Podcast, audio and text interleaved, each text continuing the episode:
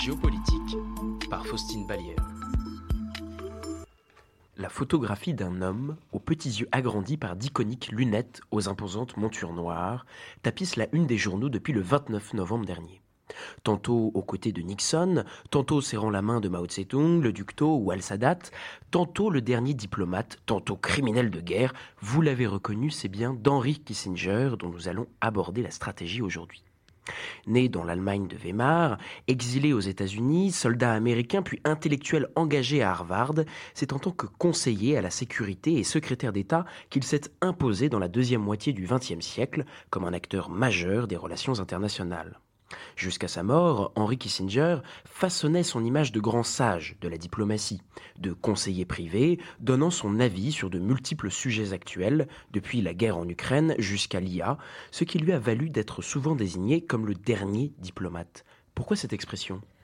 Le dernier diplomate, une expression qui n'est pas nouvelle, attribuée depuis bien longtemps au dénommé Dear Henry ou Super K, qui devait sûrement bien lui plaire en le plaçant dans l'histoire des grands hommes.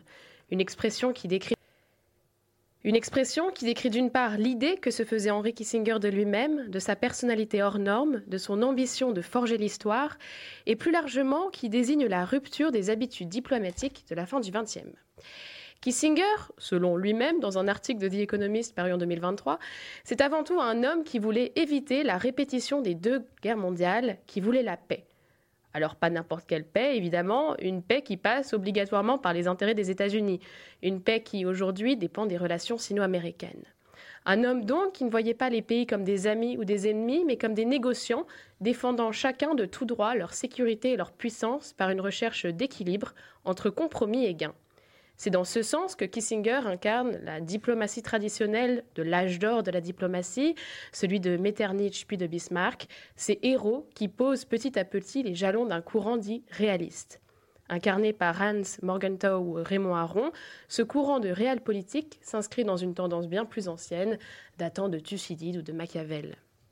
En bref, Henry Kissinger privilégie le dialogue, les négociations subtiles, les discours cloîtrés entre hauts dirigeants engagés plutôt que les condamnations passionnelles et directives enflammées de ses héritiers sous Reagan, avec sa fameuse mission d'abattre l'empire du mal.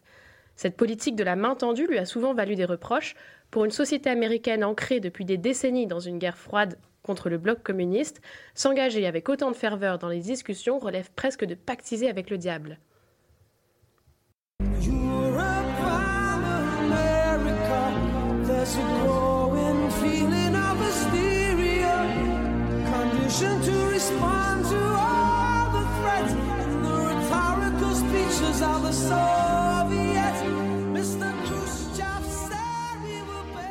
Méfiance de l'altruisme, droit international à utiliser pour ses intérêts, droit de l'homme hésitant. L'idéologique chez Kissinger n'est pas renié, mais il doit rester et être un instrument de la raison. Il le dit mieux lui-même. I'm an idealist who believes that ideals have to be related to practical possibilities or that practical actions have to be inspired by ideals. Justement, peut-on trouver une origine à cette politique rare dans un monde marqué par la bipolarité? On peut très bien essayer, comme le font certains, de remonter l'histoire personnelle de Kissinger pour y trouver des raisons d'attachement. Kissinger est allemand, juif, sa famille fuit l'Allemagne en 1938 pour les États-Unis. Il cherche à s'y intégrer à tout prix et naturalisé en 1941, part en tant que soldat à quelques kilomètres de sa ville natale de Fürth en 1945. Il fait partie de ces tout premiers soldats américains qui découvrent les atrocités laissées par le régime, mais surtout une société réduite en cendres pour la deuxième fois en 27 ans, une société perdue de ses repères, perdue par le mensonge, par le silence. Pour Kissinger, il ne faut surtout pas faire payer au peuple allemand le ressentiment du prix de la guerre, il faut retrouver un discours, un dialogue entre les deux peuples. Plus largement, le monde de Kissinger, c'est-à-dire entre ses heures de gloire entre 1969 et 1977, est encore ancré dans la bipolarité d'après-guerre. Et si la situation s'est légèrement réchauffée après le débâcle de la présidence de JFK, il ne suffit pas de grand-chose pour que deux superpuissances nucléaires explosent, pour que l'une s'impose comme hégémone du monde, tout simplement. Les années de Kissinger sont marquées par la diversification des acteurs de manœuvre de puissance, ce qui permet un équilibre mondial plus flexible, premier signe de la détente. Les opérations de Kissinger en Chine en sont la preuve la plus flagrante. Alors tu reviendras hein, sur le rapprochement chinois en 1974, mais rappelons l'étape d'avant, la guerre du Vietnam, qui a fait couler beaucoup de sang, beaucoup d'encre, beaucoup d'injures aussi sur Kissinger. Pourquoi? Après que la France a battu, les États-Unis prennent le relais dans la défense du Vietnam Sud contre un Vietnam Nord communiste. En 1969, 500 000 soldats américains sont enlisés dans un combat sans issue. Pour Nixon et Kissinger, il faut opérer une évacuation après un decent interval pour préserver la crédibilité des Américains tout en calmant les manifestations nationales. Blackmailed into an agreement. We will not be stampeded into an agreement.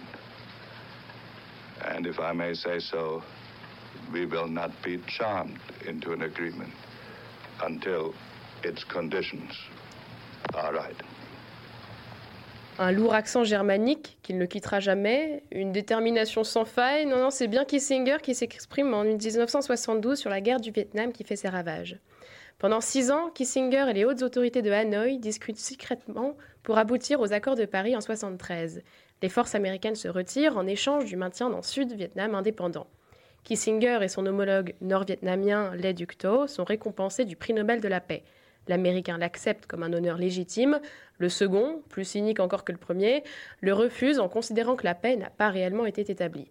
En effet, deux ans plus tard, Saigon tombe et tous les conseillers américains de la région s'enfuient. Dans cette première partie du débâcle public, Kissinger tire une leçon importante qui se répétera plus tard, après la chute de l'URSS, dans un monde policé par les États-Unis. On pense aux interventions d'Irak, d'Afghanistan. Les Américains, fidèles à leur esprit messianique, croyaient s'être engagés dans une croisade contre un grand monstre monolithique du communisme sous une fatale Viet Minh. Les Américains, fidèles à leur esprit messianique, croyaient s'être engagés dans une croisade contre le grand monstre monolithique du communisme avec une façade Viet Minh l'URSS, les démocraties populaires d'Europe de l'Est, la Chine, Cuba, etc. L'ennemi véritable était pourtant le nationalisme intransigeant nord-vietnamien, une confirmation pour Kissinger de sa méfiance de l'idéologie poussée trop loin.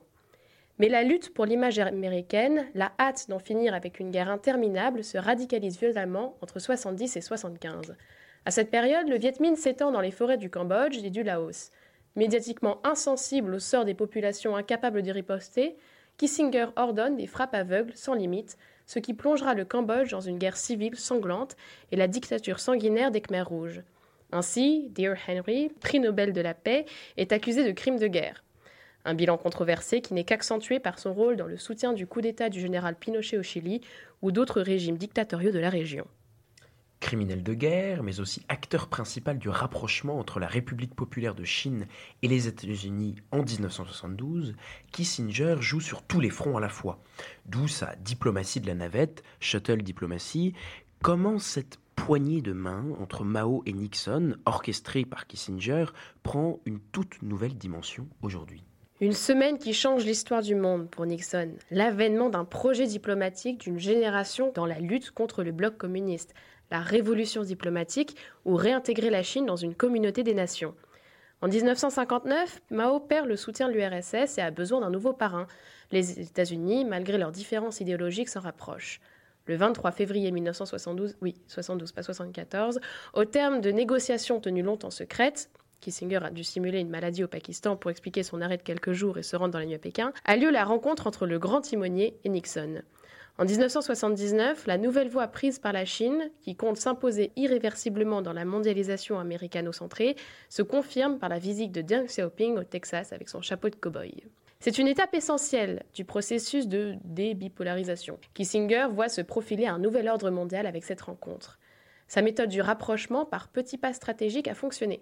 Désormais, le mal n'est plus clairement défini dans une idéologie, mais se trouve dans une série de crises soi-disant plus facile à régler. Pour Philippe Moreau-Desfarges, Dear Henry, dont l'humilité n'est pas la qualité première, se veut un créateur de la réalité et de sa réalité. En novembre 73, à la suite de la guerre israélo-arabe du Kippour, l'Égypte d'Anwar al-Sadaté, allié de l'URSS, ayant réussi à effrayer l'État hébreu, bascule du côté américain. Kissinger, allemand, juif et américain, peut se convaincre qu'il est celui qui fera la paix entre les Israéliens et Arabes. Mais le radical n'est pas éradiqué là non plus. Quelques années plus tard, le président égyptien est assassiné. Revenons-en à la Chine. Aujourd'hui, surtout après le passage de Trump, les relations sino-américaines se détériorent. Et si, dans ces dernières années, Kissinger était accusé d'être trop soft avec la Chine, c'était pour une raison bien tirée de vos livres d'histoire. Grand admirateur de Metternich, nous l'avons déjà dit, Kissinger était persuadé que dans l'Europe du 19e, que la stabilité nécessite la tolérance de chacun des parts.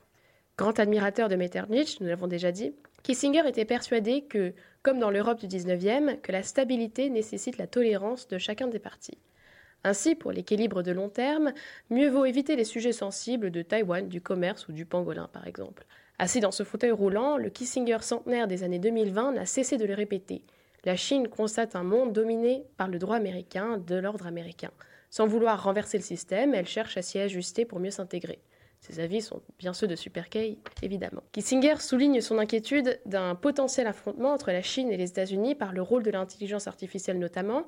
En plus de la menace nucléaire, l'IA peut opérer à une destruction de masse, toucher toutes les sphères de la société dans n'importe quel domaine sans en connaître la direction, sans pouvoir rétrograder. La comparaison avec l'imprimerie est éloquente en constatant ses dégâts au XVIe et XVIIe siècle. Mais alors peut-on parler d'un héritage kissingerien aujourd'hui? Héritage, non. L'exemple des tensions chinoises le montre assez bien.